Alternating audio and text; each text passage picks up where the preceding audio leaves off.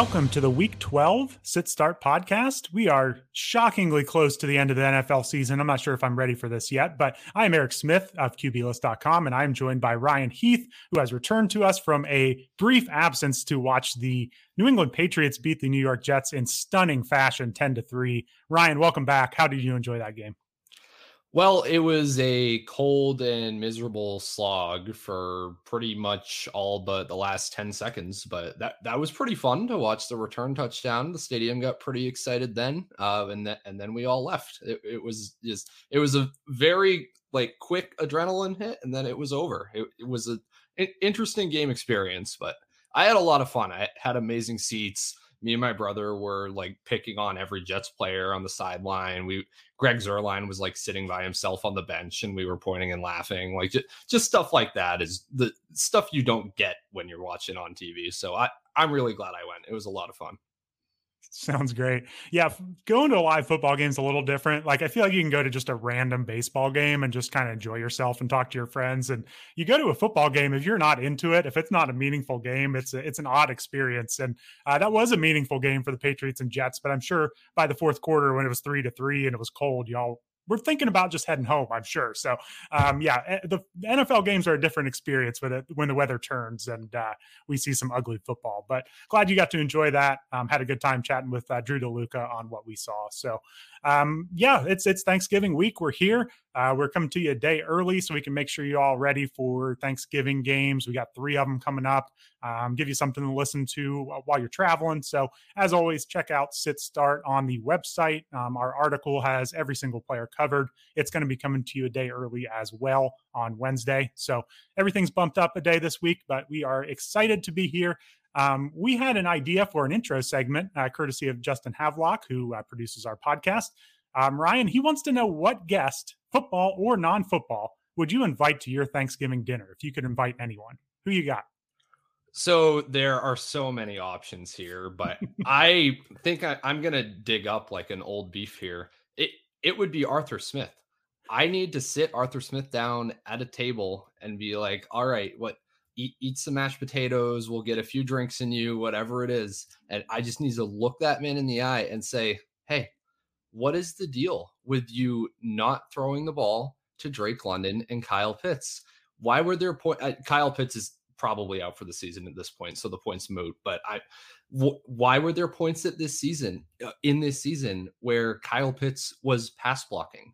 Like what what is up with your usage of these two players that your team just spent multiple top 10 draft selections on. What is what's going on? I just want to hear what comes out of his mouth. I i'm sure it will be the same like non-answers and vaguely blaming fantasy football people that he does to the media but I, i'm just kind of interested if anything would change face to face. Yeah you get some wine in them or uh, a couple Bud Lights. Maybe you'll uh, get some truth serum in them, and you'll you'll find out the real answer. So that's that's not a bad one here. Um, I, I, figured, you know, for a Bengals fan that has his own podcast, I don't gush quite enough about Joe Burrow, so I'm gonna go ahead and say I'll invite Joe Burrow. There are a lot of reasons, but uh, he just, you know. Me and my friends like to joke occasionally after some of these games, like the game against the Steelers. We, we sit back afterwards and be like, "Wow, could you imagine us winning that game with Andy Dalton at quarterback? Like it's uh, uh, we are pretty high on Joe Burrow at this point, and uh, not to mention, you know, I don't want to get political here, but he he's had some progressive stances on gun control and uh, the Black Lives Matter movement, and he just seems like an all around great guy. So I love Joe Burrow. I will have him over to my Thanksgiving dinner any day of the week, Ryan. So that that's my choice. There are a lot of like authors and musicians I could pick, but uh, this is a football co- podcast, so uh, Joe Burrow, he's coming over to dinner for me.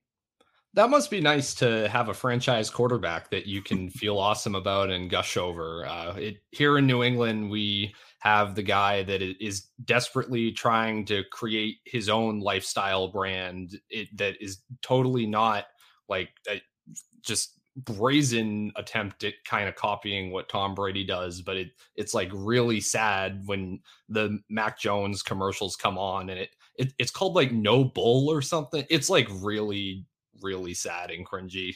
I, anytime I see it, I'm just like, what? Why are you doing this? Why? Why are you try, trying to do the Tom Brady thing, both on and off the football field, and just kind of failing at it? Yeah, it's really hard as a Bengals fan. Like we get these snapshots. Uh, the athletic beat reporters for uh, the Bengals, they told a story where like they're getting they're on the, the elevator at the team hotel, and they the, the door opens and they just see him playing with a practice squad player and like a, a rookie on the defense playing cards with them. Like Burrow's just so down to earth. Like it's it, it almost feels like it's a something's something's not right here. Like this is too good. Bengals fans don't get this usually, so um, I'm enjoying it while I can for sure. Looking forward to the stretch around here. It's it's going to be a lot like last season where the Bengals played a playoff game for like two months straight. So it's going to be stressful, but I, I am ready for it with Joe Burrow, and he uh, hopefully he's coming over to dinner on uh, on Thursday. So, all right, um, that's our that's our intro segment. Uh, we are going to spend a little bit of time on the actual Thanksgiving games this week. Um, there are three of them. Uh, there are a lot of important sit start decisions, but really, what we want to get into here, Ryan, is Thanksgiving DFS. It's I'm not into DFS as much as you are, but daily fantasy Thanksgiving is just like a special time of the year. You get three individual slates. If you want to do the single game showdowns, you can do three different games, uh, but you can also do a, a, single game slate or a single day slate with three games on it. And that's kind of what we're going to focus on here. So we wanted to go through uh, some of our picks for Thanksgiving DFS. And um, yeah, Ryan, start us out with this. How are you going to build your lineup? What are, what are your overall thoughts for the slate? Yeah. So first, my immediate disclaimer is I am horrible at Thanksgiving DFS. I, don't think I've ever had a profitable Thanksgiving week in since since I started playing DFS. It's just just always doesn't work out for me. So I take anything I'm about to say with a grain of salt. Go go ahead and tail the opposite of everything I say. But just looking at this slate, kind of thinking about it almost like a showdown slate, just because of how few games there are. I think you have to be thinking how do I get unique, especially if we're playing in these large field tournaments. So, starting at the quarterback position, I just don't see how you get off of Josh Allen, unfortunately. Like it, I would love to say, yeah, I'm I'm gonna play Kirk Cousins or I'm gonna galaxy brain a Jared Goff stack or something, but Josh Allen at 8K d- does not matter that he's the most expensive quarterback by 1800 DraftKings dollars. Like nobody else just projects well at all. Uh, th- like this Vikings Patriots game is I probably not a great game environment.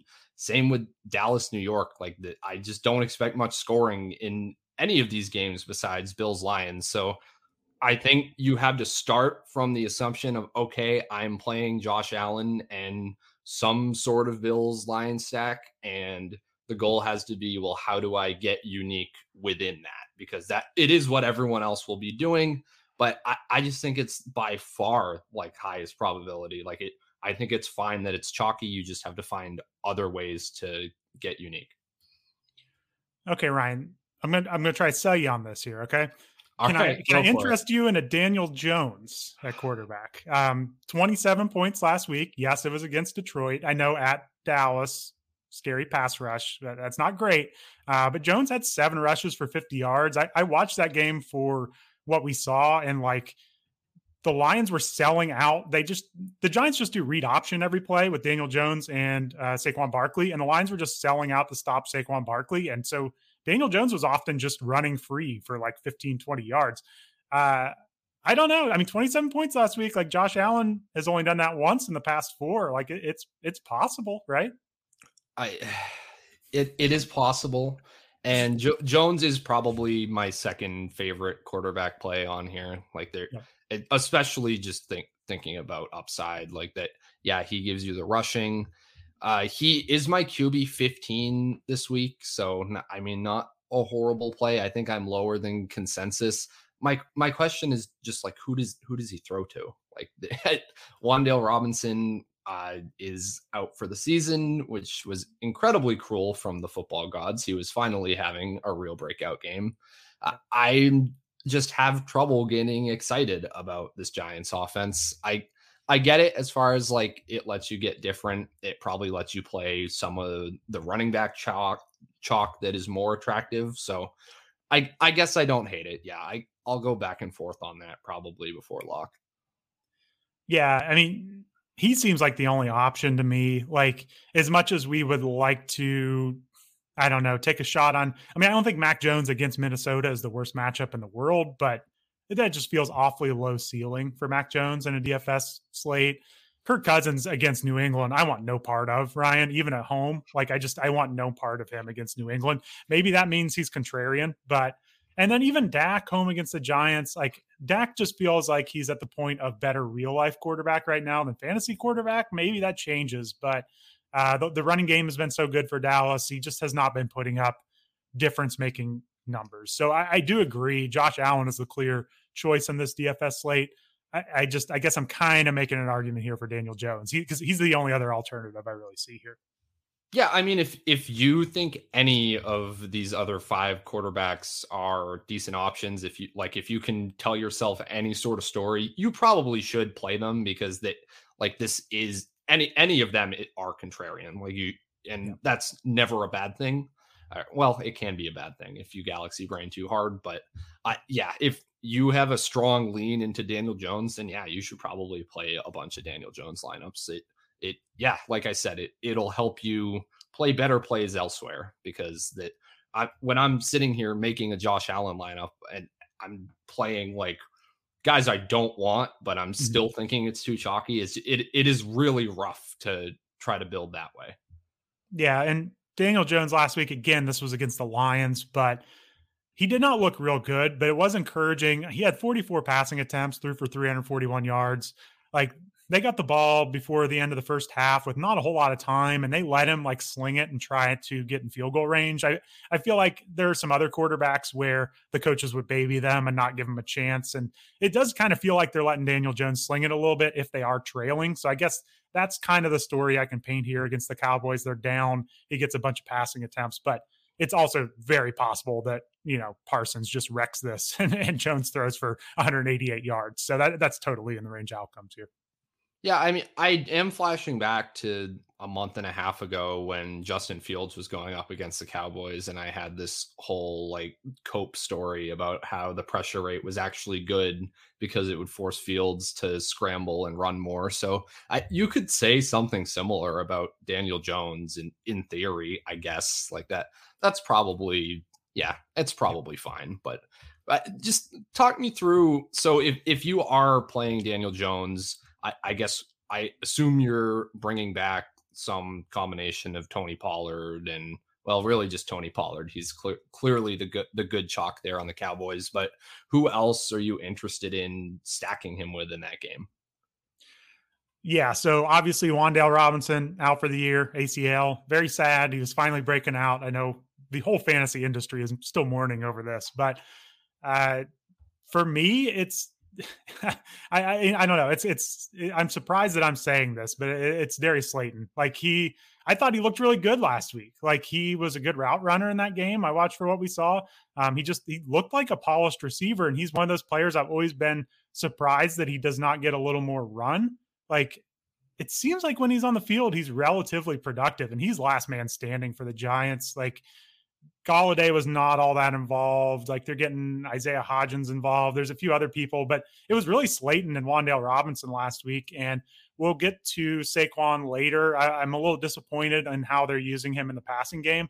Um, with you know tight end injuries, like there's just not much else there. So it's Darius Slayton for me if I'm going to stack with Daniel Jones, and then you're right. Uh, Tony Pollard on the other side is who I'd bring back for the Cowboys. Maybe Dalton Schultz just for a, a tight end option, but um, it, it's Slayton, and as far as running backs, like uh, it's it's Tony Pollard and Rhamondre Stevenson for me. I think they're the clear options. I'm really good at picking the chalk every week and uh, not profiting off of it in DFS. So um, if you want to avoid a running back, I would avoid Pollard or Stevenson because everyone is going to roster them because I am currently.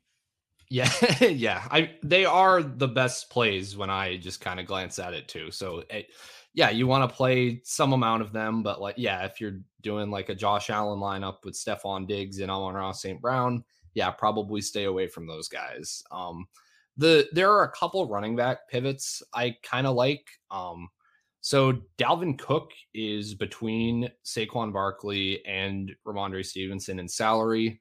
Uh, will be played much less than either of them, is my guess.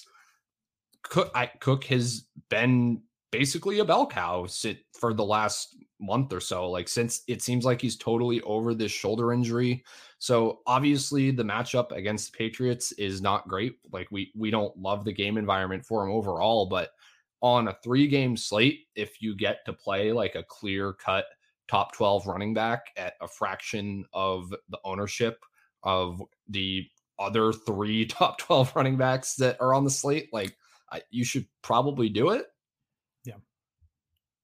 No, I mean, I agree. I've been I've been waiting for the true Dalvin Cook breakout for a while now and ranking him accordingly, and it hasn't quite gotten here other than like a long touchdown run here or there.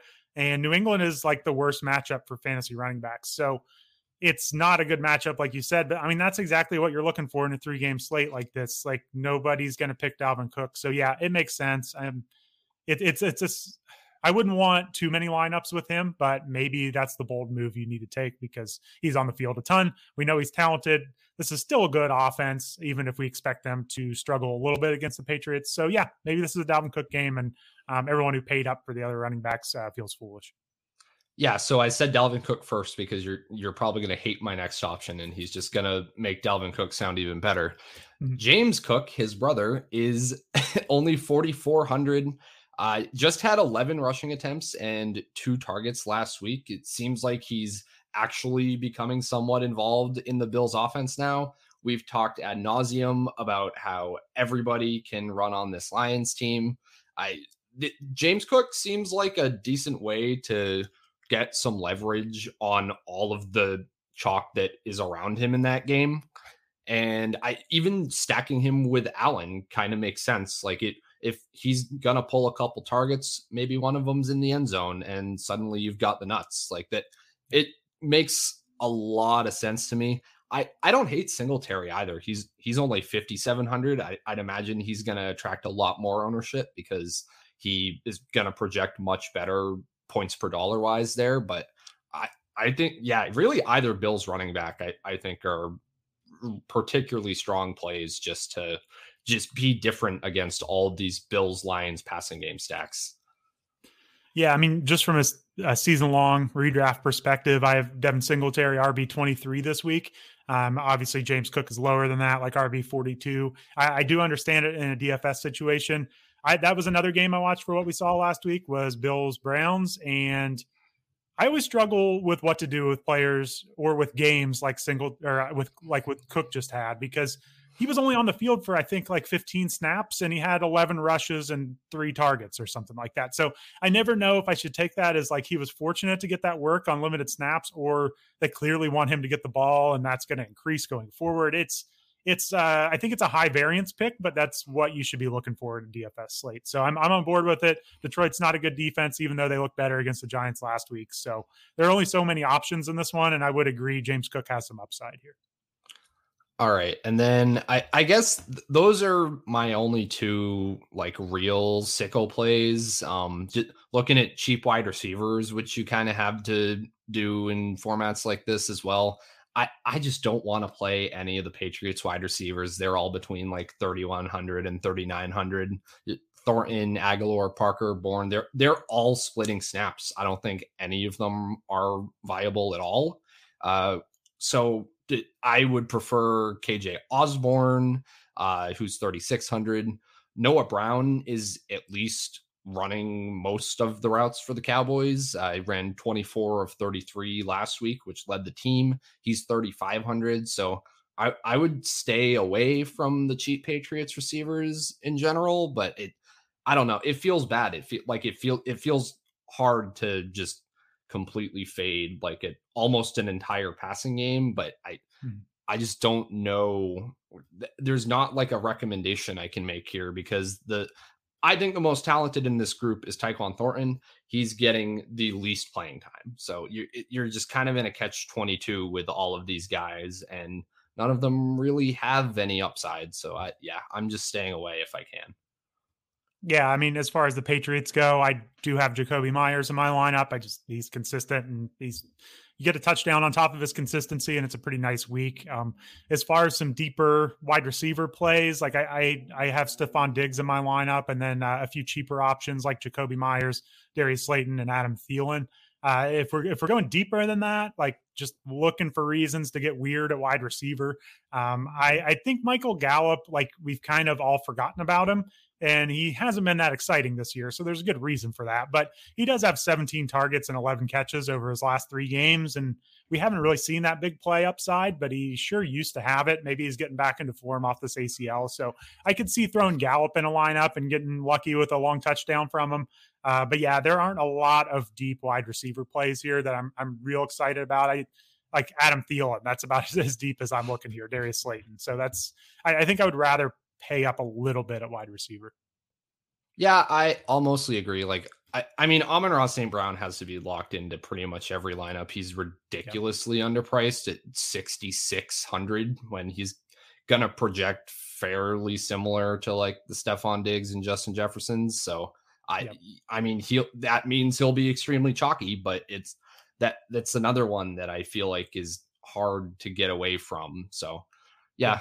Um, I guess other than that, like my looking at tight end, my only take is that TJ Hockenson is actually really good chalk. Like yeah. nine targets, 10 targets, nine targets since he joined the Vikings. He he's just seeing incredible usage. I, he's 5K most expensive tight end, but I, he's de- definitely worth that. We'll we'll project for plenty. Uh, the the only reason to go off of him is if it's a part of your stack or if you're purposefully trying to get different at tight end, which is not a horrible idea. Pro- probably the position you want to get different at the most, but yep. I, I, I'm just, I feel like TJ Chalkinson is kind of the way to go. Yeah, I ended up with Dalton Schultz at 3,800. I actually, I was trying to get different with my lineup, like you said. So I left thirteen hundred dollars uh, that I that I could have spent just on the table because that's one way to do it in these small slates. Um, I could have gotten Hockenson. I, I, felt a little bad saying that I wanted to avoid Kirk Cousins against the Patriots and then also playing Adam Thielen and uh, TJ Hockenson. So that was kind of part of the reason there. I left some money on the table. I I definitely like just as far as in a vacuum would play TJ Hockenson. So he's a pretty clear play for me. Um, if you want to get super weird with it and totally punt the position, like Brock Wright played 75% of the snaps for the Lions last week. He was tackled at the one yard line off of a play action he's got no ceiling, um, but he's 2,900. So if you were just looking to get real crazy, spend up on a bunch of positions and and punt the tight end position, I suppose he's an option. But it, I mean, even if he scored a touchdown last week, he would have scored like eight points. So I'm I'm not sure if that's worth it. Yeah, yeah, that that's decent. Dawson Knox is 3,500. Um, he he's another way to get a piece of the Bills that will not be as heavily chalky. I I would imagine as if you were tra- going for Diggs or Gabe Davis, but yeah, that the God, th- this tight end slate is just so cursed when you scrolled. Like, o- open your phone and scroll through the tight ends if you want to be depressed when you're listening to this podcast because it's Hockenson, Schultz, Knox, and then just blah. Well, Hockenson, Schultz, and Knox are three of the top 10 on the week, I think. So this is about as good as it gets, Ryan. It's uh, tight end is not great. Yeah. Um, all right. Well, I, I think that's kind of all the DFS takes that I have. Um, I'll just read down this pro- probably really chalky lineup I made. I, w- I would probably want to swap like Dalvin Cook in for one of these running backs somehow, but I went with a Josh Allen lineup. Uh, got Gabe Davis and James Cook as the stacks, with Amon Ross St. Brown as the bring back, and then at the running back position, Tony Pollard and Rhamondre Stevenson. Uh, and then wide receiver three is Noah Brown, and the tight end is Hockenson, and the defense is the Cowboys. So, yeah, I, reading that off, the the only kind of different play there is James Cook. So that that's yeah, that's probably not great. and my lineup, um, I went with Daniel Jones at quarterback. I stacked him with Darius Slayton. Um, also have Jakobi Meyers, Adam Thielen, and Stefon Diggs at wide receiver and flex. Um, I also have Tony Pollard and Rhamondre Stevenson. So again, I think everybody is going to play Tony Pollard and Rhamondre Stevenson. Maybe pivot to Zeke as gross as it is. I don't know. Um, I have Dalton Schultz at tight end and uh, the Bills as the defense. So again, I left thirteen hundred dollars on the table, just trying to get a little different because.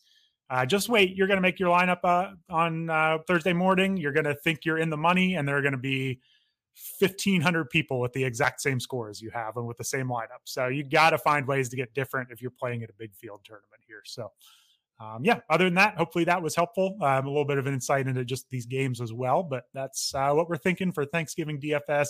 It honestly is a great time, as much as we complain about how we never win or how, uh, you know, we're going to pick all these chalky players. It's a lot of fun to just refire at each of these games throughout Thanksgiving. So I would highly encourage it. It's my favorite DFS day of the year. So, all right, Ryan, let's get into running backs here. Um, this was a weird week because everyone's back. We have no bye weeks, and I thought that I liked it better with no bye weeks. Um, but now that I had to rank all of these guys all together, I kind of miss the bye weeks. Like it's uh, once you're getting from like RB 21 to 35, it's like all the same guy. So it's really tough sorting through all these committees. And um, yeah, I don't know if you have any specific questions on the running back slate this week, but uh, lots of committees, and it's kind of pick your poison here.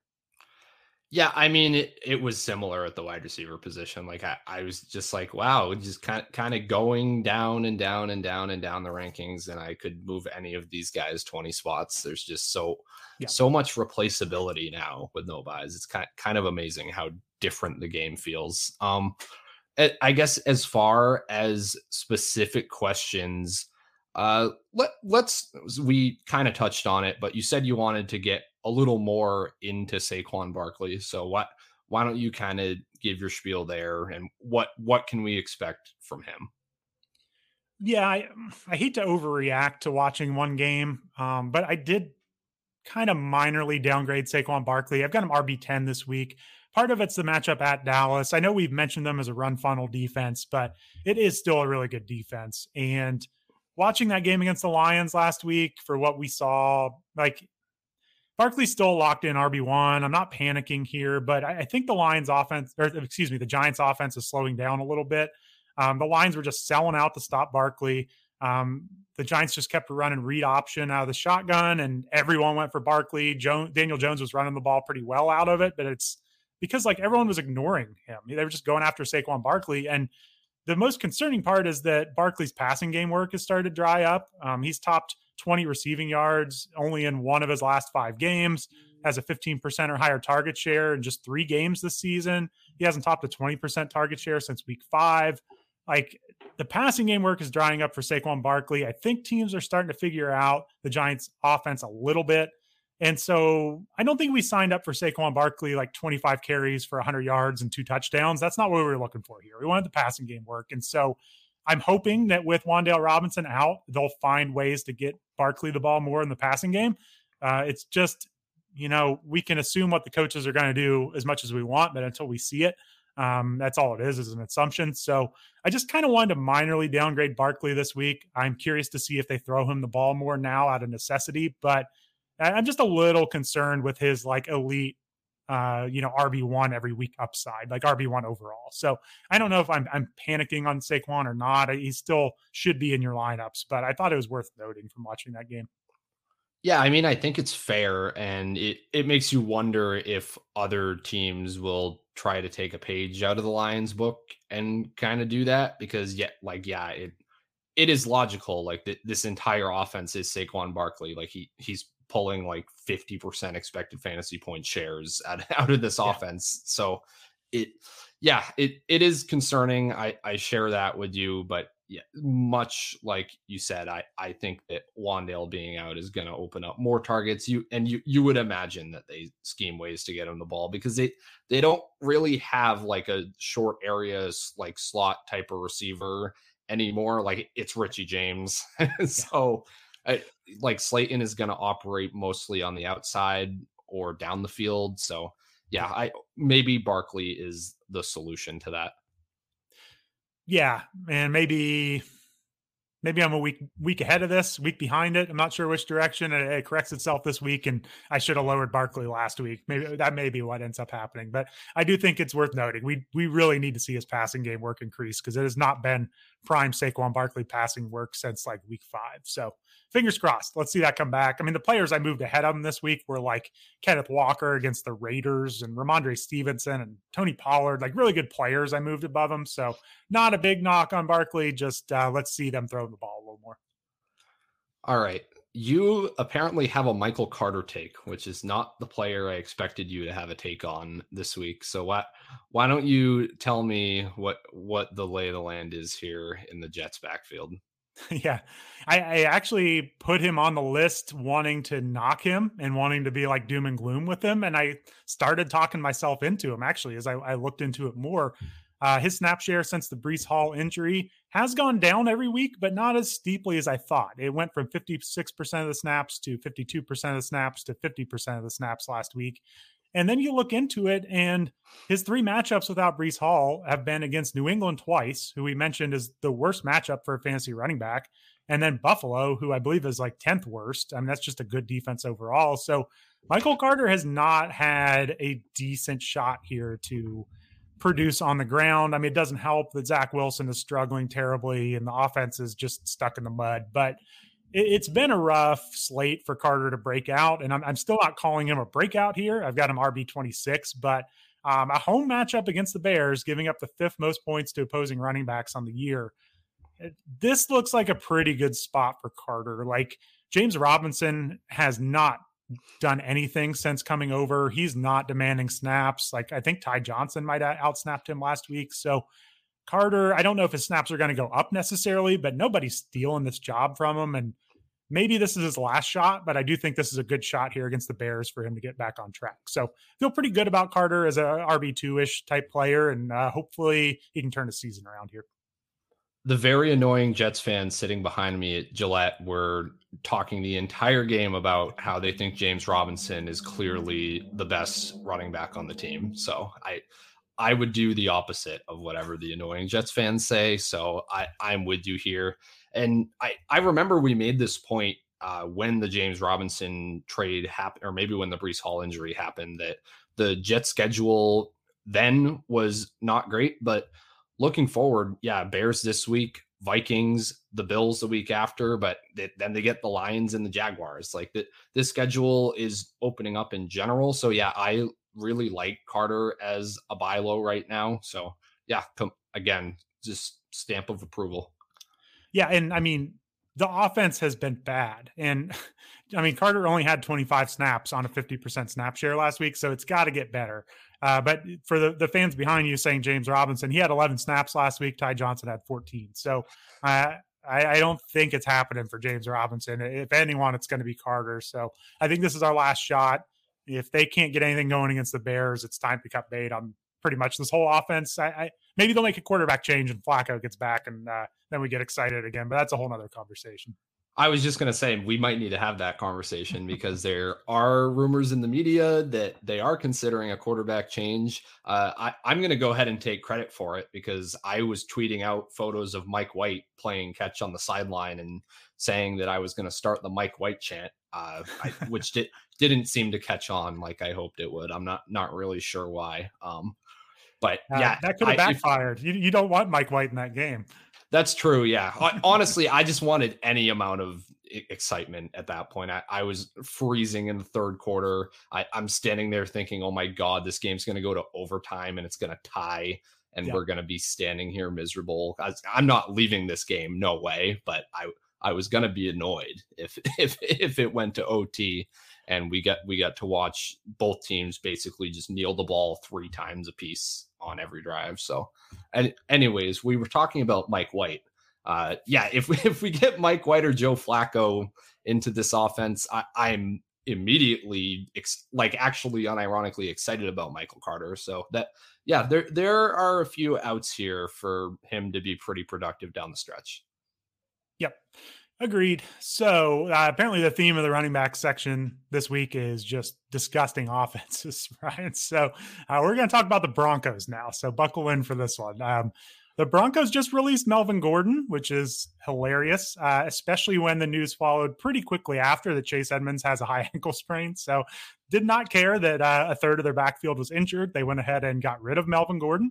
Um, Mike Boone's already on IR, at least for another week. Uh, obviously, Javonte Williams is watching sadly from his couch, recovering from an ACL injury. So it's just Latavius Murray here for the Broncos. Uh, Nathaniel Hackett said that the backup plan involves Marlon Mack and then possibly Devine Ozigbo. So we may have Devine Ozigbo. It might just be Latavius Murray and Marlon Mack. So this is really thrilling stuff here. Uh, this offense has like there's nothing in this offense until Russell Wilson and Nathaniel Hackett fix this passing game. So I don't know Latavius Murray should be rostered. And I suppose if you're desperate, he's an RB2, but like he's my RB31. I just don't want a part of this offense until something happens that gets me relatively excited about them scoring touchdowns. Yeah, I I'm done like saying awful things about the Broncos this year. Like it, it just feels you know, we're we're beating the the dead Bronco at this point. It's I, I don't know. That's all I can really contribute is a horrible horse pun.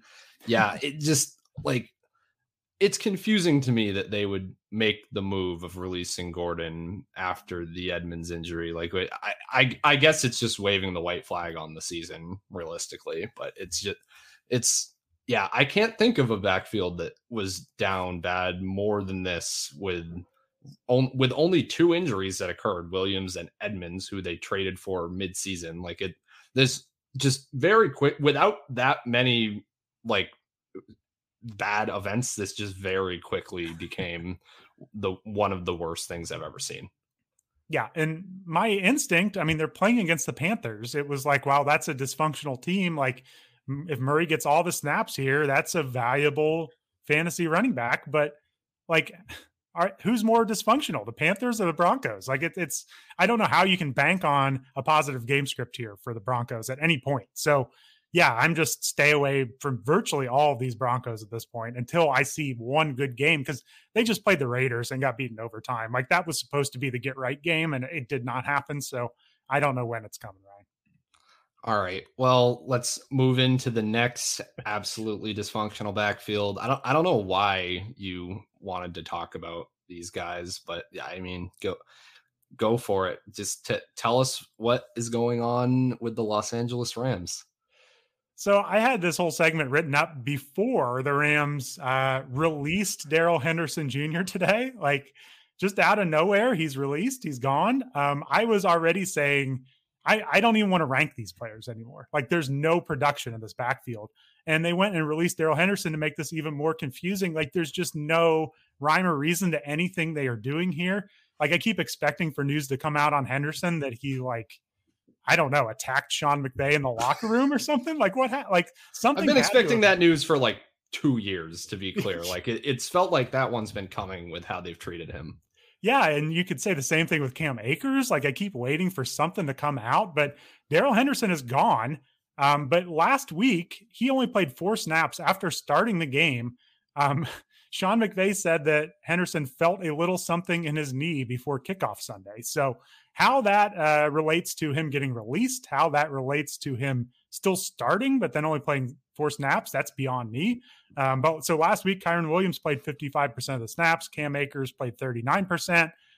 I think people out there are going to try to get excited about one of these running backs because it's been thinned out more, but I don't think it matters. Like the running backs for the Rams, uh, only five times all year have they scored 10 or more PPR points. Uh, four times were Darrell Henderson, one time Cam Akers. The season high score that I could tell from a Rams running back was week six with 13 PPR points from Darrell Henderson. Like Matthew Stafford's banged up, Cooper Kupp's out. Like I, I don't even know if we should roster any of these players, Ryan. So it's brutal. This offense is horrible. None of these players seem to have any talent. Like I just can't get behind starting any of them, even with Darrell Henderson gone now. So uh, it was really funny to see Darrell Henderson tweet like um, I think it was emoji with sunglasses on, and I believe a peace sign after he got released. So he seemed excited about it. I, I don't know what's going on in Los Angeles, but it's a mess, and I don't want any part of this offense.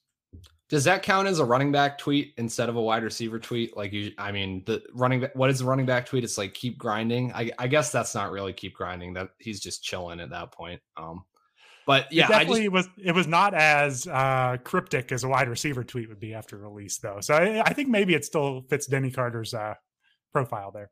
Yeah, I, I would say it does. The only other thing I want to remind people of is that the Rams were trying to be buyers at the trade deadline and were offering first round draft picks for Brian Burns, and the Panthers said no for some reason. When the, this is could very easily be like a team that will be drafting in the top five for the next three years. So just if you were wondering, like just how deep the dysfunction goes in Los Angeles right now, uh, that yeah, that's all you need to know. Just don't don't get into Kyren Williams. Don't don't do that to yourself.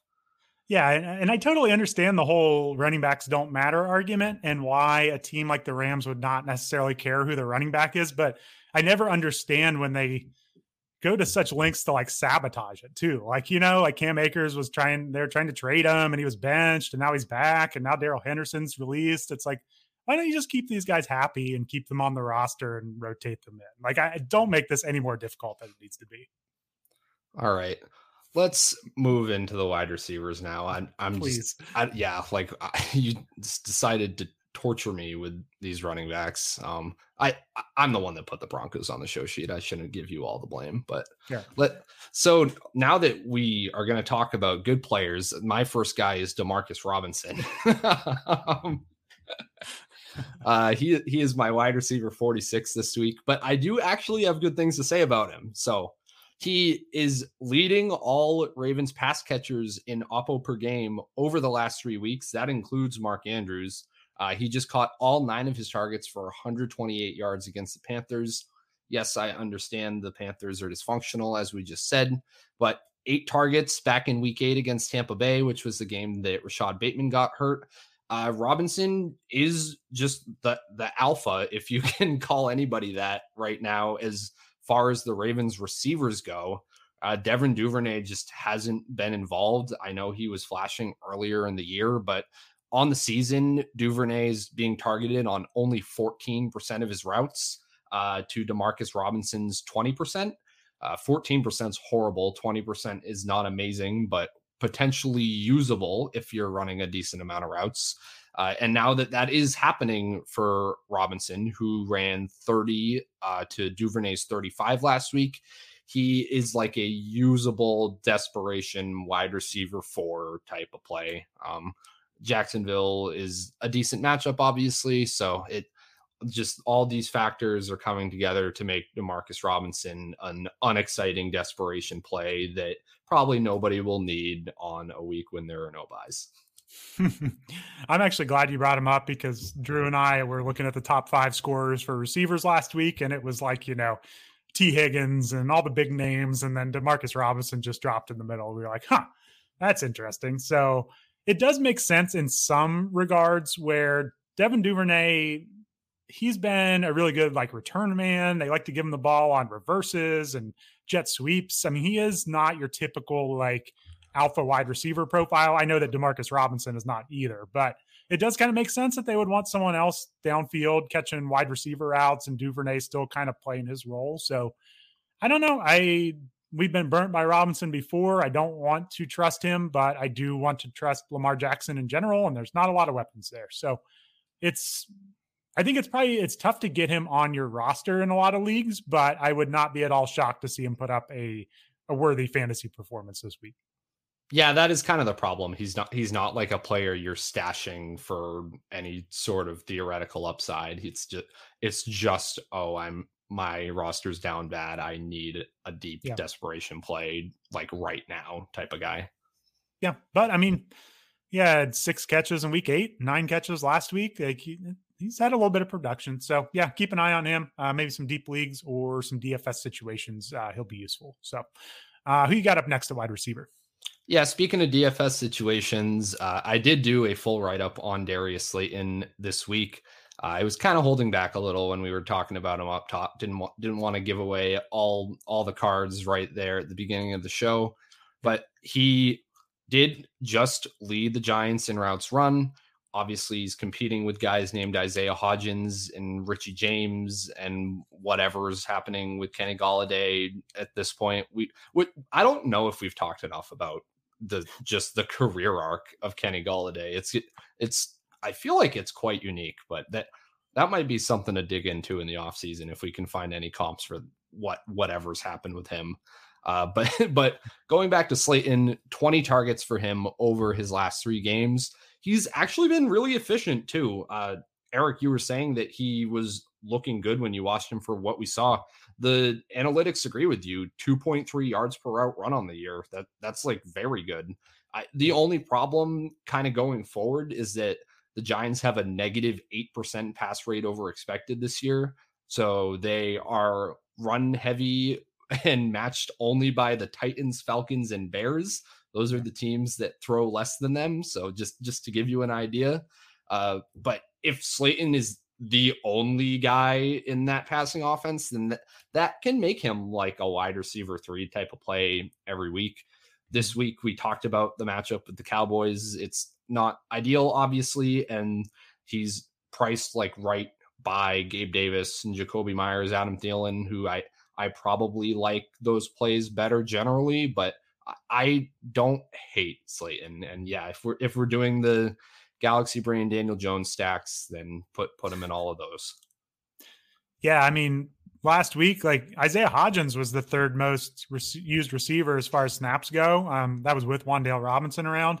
Richie James didn't really even get involved. Like he's a name that we know from the season. He's been on the field a lot, but he wasn't really that involved until Wan'Dale got hurt. So, I mean, it's really like Darius Slayton here as far as like someone that Daniel Jones has a connection with. So, I'm shockingly high on Darius Slayton going forward. We'll see if he disappoints us this week, but I think if we get a good game at him this week, it's kind of full steam ahead with him. He, he should be a pretty pretty productive player going forward. Yeah, I agree. If he yeah, if he plays well this week, then he's just going to be locked into that wide receiver 3 range. Um next I want to talk about Treylon Burks. Uh so part part of this is to give you another opportunity to gloat here, Eric. Yeah. Uh, but j- just before we get to that, 2.1 yards per out run on the year for Burks was obviously heavily involved throughout that game against the Packers, commanding eight targets. Uh, this week, he gets the Bengals. I have him ranked as the wide receiver 37 the worry is like that this doesn't turn into a shootout uh, because the Bengals are only favored by two points, which kind of surprised me. I don't know how you feel about that as a Bengals fan, Eric. Don't know if that's disrespectful or not, but the either way, the Titans are going to be run heavy. On the year, Burks has a 21% target share per game and 27% air yard share those aren't like incredible numbers for like a low passing volume offense, but I, it was a 30% target share last week. So if that type of usage is what he sees, and I, I'm not that crazy to think that a rookie is going to become more and more involved at the end of the year, like that, then he can easily surpass like the low end wide receiver three I have him ranked as. So and I do will also say I have him one spot above Drake London this week, just for you, Eric. So I, I don't know if you want to pull out your uh, your on Burks Drake London spreadsheet comparisons that you you were sending around this past week, but uh, yeah, go go for it. yeah, I mean I did that before last week's games, and uh, Drake London promptly caught a touchdown real early. I was like, oh no, what have I done? Uh, Drake London's gonna here's the breakout. But uh, London ended up having one catch for two yards and a touchdown last week. So that was that was all he did. So yeah, I mean, I am encouraged by Treylon Burks. He only played 50% of the snaps last week, but he's still working his way back. And I would just much rather take a shot on the talented receiver that they're feeding the ball when he's in the game as opposed to Drake London, where it's just, I mean, I know the Titans run the ball a lot, just like the Falcons, but like Ryan Tannehill is a much better quarterback than we give him credit for. He is not going to win Super Bowls. He's not the, he's not exciting, but he's going to run the offense. He's going to distribute the ball. When you have Derrick Henry scaring opposing defenses, like Tannehill can hit receivers off of play action for big gains. I mean, we've seen it for years with AJ Brown. So I know Burks is not AJ Brown, but I just uh, like I've always thought this is a really good spot for Treylon Burks. He's far superior in talent to the rest of the receiving corps. They're I mean they're getting Austin Hooper involved lately, Ryan. Like they they need talented receivers, and I don't know. I think this matchup against the Bengals. You, you said the Bengals favored by two. Like I think the Titans could see that as a knock on them. I mean, Titans are at home, I believe, and uh, I bet a lot of Titans fans think they should be favored against the Bengals. So I I think it's going to be a close game, and it's going to be a fight. We know the Bengals can't run the ball; they're going to be throwing it, and if they can put up points, like the Titans are going to have to keep up a little bit. And um, I don't know with the Bengals without Ch- Chidobe Awuzie at corner, they're a beatable secondary. So I I like Burks this week. I you're always worried that Henry's going to run the ball 40 times and they're going to get out to a lead. That's going to be a part of it. But uh, when you factor in the the landscape of wide receivers, I like Burks. Yeah, I, the only other thing I'll add about London is the the Pitts injury makes him way more interesting That's rest true. of season in redraft. I think. Yeah, uh, like the the downside potential is like Arthur Smith at my Thanksgiving dinner says, "Well, yeah, Pitts is hurt now, so we're going to run 50 times a game. So there, that's always a possibility and, and feels kind of like a probability. But I mean, London is the only guy running routes now, basically now, now that Pitt, now that Pitts is hurt. So it def, definitely would be looking to add him where I can on the cheap if that's a possibility before my trade deadlines. I, I do agree with that. Um, but we'll, we'll see. Maybe Drake London can get his first 100 yard game of the year. There's still time. yeah, I'm sure he'll get there. Uh, speaking of guys, I'm sure we'll get there. Um, the, the, I don't have a ton to say about this last guy. It's more of an apology. That a, a lot of these are apologies, actually. Now, now that I'm looking down the show sheet, but I have Greg Dortch ranked as the wide receiver 26 this week against the Chargers. Uh, it's the problem is he's getting the exact same amazing usage that Rondale Moore does. Uh, what, what Moore was very quickly knocked out of the game the other night. So Dortch tied for the team lead in routes run. He got his eight targets out of the slot. Like he's he's just gonna keep doing this, just like Rondale Moore was. So I, I don't know what else to do but rank him around the wide receiver two borderline every single week. Uh, the Chargers aren't like an amazing matchup for opposing receivers in fantasy, but this game is tied for the second highest over under on the slate. So it, it is a, an attractive game environment that you want to play guys in. And Greg Dortch is a, easily the best, like pick him up and plug him in type of wide receiver play this week. I would agree. I mean, we've got to see does Marquise Brown make it back from IR? Does Rondale Moore play? But even if Brown is back, I mean, they've been playing with Colt McCoy quarterback. He's going to need check down options. Zach Ertz is out. Uh, it's just James Conner running back. They don't even have that James Conner, I mean, that uh, Chase Edmonds type role running back to, to dump down passes to. So yeah, I mean, they need someone to check the ball down to. They're probably going to be losing in a lot of these games. And I, I agree with you. Whether it's Rondale Moore or Greg Dortch, uh, I think we can probably play them. So uh, keep an eye on those injuries with Marquise Brown and Rondale Moore, but Greg Dortch is certainly back on the radar. Yeah, it, if Hollywood Brown plays, and I, I'm still on Greg mm-hmm. Dortch. I, th- I, think it's a way. I think it's a much larger question how Hollywood fits into this offense, uh, especially com- coming off like a fairly major foot injury. So, yeah. I yeah, especially in this first game back, I I would just assume that I well we know Dortch's role isn't going to be affected by Marquise Brown. They play totally different positions. So it, yeah. either way, as as long as Rondale Moore isn't playing, then great. I really, I mean, just sub sub in either one of them, whichever whichever one is getting the start is the low end wide receiver too. Yep. I've been uh, playing some Call of Duty with my brother. I, I, guess Kyler Murray's been on there too. It, it times up the new Call of Duty with this injury. So, um, yeah, we'll see if Kyler gets back. But I, I, would not be real excited about Marquise Brown if Colt McCoy's out there. I guess is what I would say. Yeah, that's totally fair too. I mean, his his game is going to be mostly about the deep ball. You kind of need Kyler Murray for that to happen. Yeah. All right, let's go quick through quarterbacks and tight ends because it's a lot of the same names. Uh, who you got for quarterback streamers this week? Uh, Marcus Mariota, as always, is like yeah. my QB 16. He's 42% rostered. Please get him over 50%, people, so that I can stop putting him on this show sheet every single week. I don't like, I don't have anything to actually say about him. He just continues putting up streamer level production. You can't get too mad about it. Uh, the, the commanders are a pretty average matchup, and he just had 13 rushing attempts, which was a season high. So just, yeah, play, play Mariota other than that, uh, Matt Ryan is going to be my top streamer besides Mariota this week. He's my QB 17 against Pittsburgh, 15% rostered. So the Steelers have allowed the fourth most fantasy points to the opposing quarterback position. Matt Ryan isn't getting anyone excited. He's only got 6.2 air yards per attempt since coming back in week 10. And the Colts have been down at a minus 6% pass rate over expected since then. But the Steelers are a pretty major pass funnel defense. Uh, and I would expect Ryan to continue with these kind of quick throws, especially with TJ Watt on the prowl at this point. So th- they'll want to get the ball out of his hands quickly, and that will probably work fine. Uh, but look, I mean, the Colts are favored by two and a half points at home, so you're you're probably playing that over like an Andy Dalton against the 49ers, which is so extremely cursed.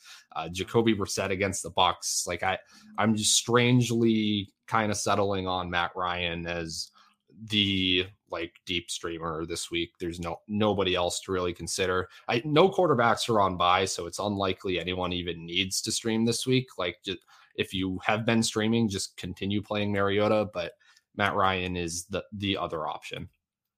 Yeah. A lot of people might have picked up Jimmy G last week. He threw for four touchdowns. Probably could roll back with him again. Yeah, I agree. Most people probably have a, a decent quarterback option for this week. So, okay, let's get to tight end. Um, I'm going to start here with Taysom Hill. Taysom Hill, Ryan. I want to know what in the world the fantasy community is doing because, like, we've been out on him for most of the year. Uh, he finally played his highest snap share of the season last week at 42%, and now he's under 50% rostered. Like, what is everyone doing out there? Like, he, so we were all rostering him when he was playing 25% of the snaps, and now that he's creeping up towards a respectable snap share, we're we're out on Taysom Hill. Like, I I don't know what everyone's doing out there. He's my tight end 15. That's not great, but um, here's a quote from the Saints coaches, Ryan. You're gonna like this one. Uh, they realized they were underutilizing Hill's unicorn skill set. Um, so they realized that before last week that he's a unicorn. They were underutilizing him, and it's kind of reflected. Like he was playing under 30% of the snaps all year. Um, he's played 33% or more each of the past four weeks, 40% or more in each of the past two. So Taysom Hill is um, eligible to be a streamer now, and he kind of makes sense now that he's actually creeping towards 50% of the snaps. So tight end 15, nothing to get excited about, but I I give people permission to play him now. So what you're saying is that his package is slowly growing as the season's gone on. Um, yeah, I, I mean, it. I think it just goes to show that the these roster percentages are j- almost entirely just just driven by fantasy points. Uh, it yeah. like it, it's I mean Taysom Hill hasn't scored five touchdowns in a game in a long time, so people are finally dropping him. But yeah, no, I'll, I'll com- completely endorse kind of snagging him as yeah, it it makes sense as you said. And they were actually using him a bit as quarterback last week. That's what everyone was hyping up as like a a game breaking thing that you could get out of Taysom Hill. He was rotating some series, so it's probably a time I still wouldn't want to start him, but I do think it's a time of the year where you could justify having him on the bench and maybe somehow you get Taysom Hill starting quarterback out of your tight end, and that sounds uh, awfully appealing. So, other streaming option, I've talked about him a lot recently, but Juwan Johnson, the real Saints tight end, uh, he's still only 31% rostered. He's got a touchdown in three straight games, five touchdowns over his last five, uh, three straight games with 40 plus receiving yards.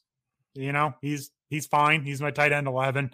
And then another streaming option is Logan Thomas is finally kind of getting back to Logan Thomas, maybe we've seen before. He's only 6% rostered, which I would bet is below a lot of injured tight ends on IR, like just that are still on rosters. Uh, so Logan Thomas is out there in all leagues. He plays the Falcons this week. Really nice matchup. They've given up the eighth most fantasy points per game to the position, and that's despite only allowing one touchdown. So they're giving up some volume there. Uh, Logan Thomas had a 26% target share last week.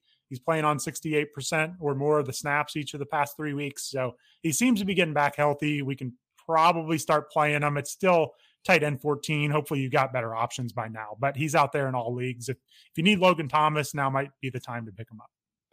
Yeah, and I I mean along with this like the Curtis Samuel usage has been falling off a lot too. I'm sure that those two things are kind of connected where I I mean Samuel was seeing like all of the those like slot targets and kind of close to the line of the scrimmage work and he just hasn't been as involved recently. So yeah, may, maybe it's Thomas that is kind of taking over some of that in the game plan at this point. Yeah. All right, let's get into defensive streamers real quick. We're uh, stealing some of these from Michael James's article that's going to be coming out um, in the morning on Wednesday. Um, but for a couple that he he noticed here were Kansas City Chiefs uh, home against well uh, playing the Rams. I'm not sure who's at home there.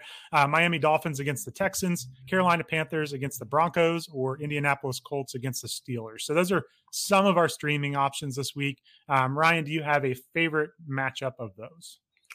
Well, I mean, we've got the two, we've got uh, is playing the two teams that we spent like 20 minutes making fun of on this podcast. So I I guess if I'm picking one, I would go with the Chiefs because yeah, I th- I feel like the Rams are the the most down bad. Like are are we get I don't know. I, I feel like it's it is a two horse race between the Rams and the Broncos, whether you're you would like to stream against them the most. Um I could I would say the Chiefs just because I'll take their defensive personnel over the Panthers. Um, but I yeah, I don't know. Is do you have a lean either way there?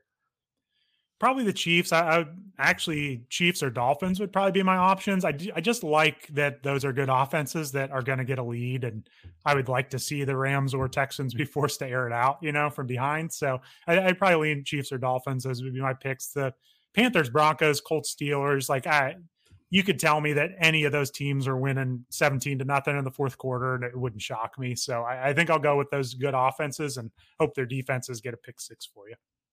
Panthers Broncos opened at like a 35 and a half point over under, by the way. I'm pretty sure that's the lowest of the season, at least the lowest I can remember. So I, yeah, I mean, may, maybe just take that, maybe take that game actually, now that I'm, I'm talking myself into the other side here. Yeah.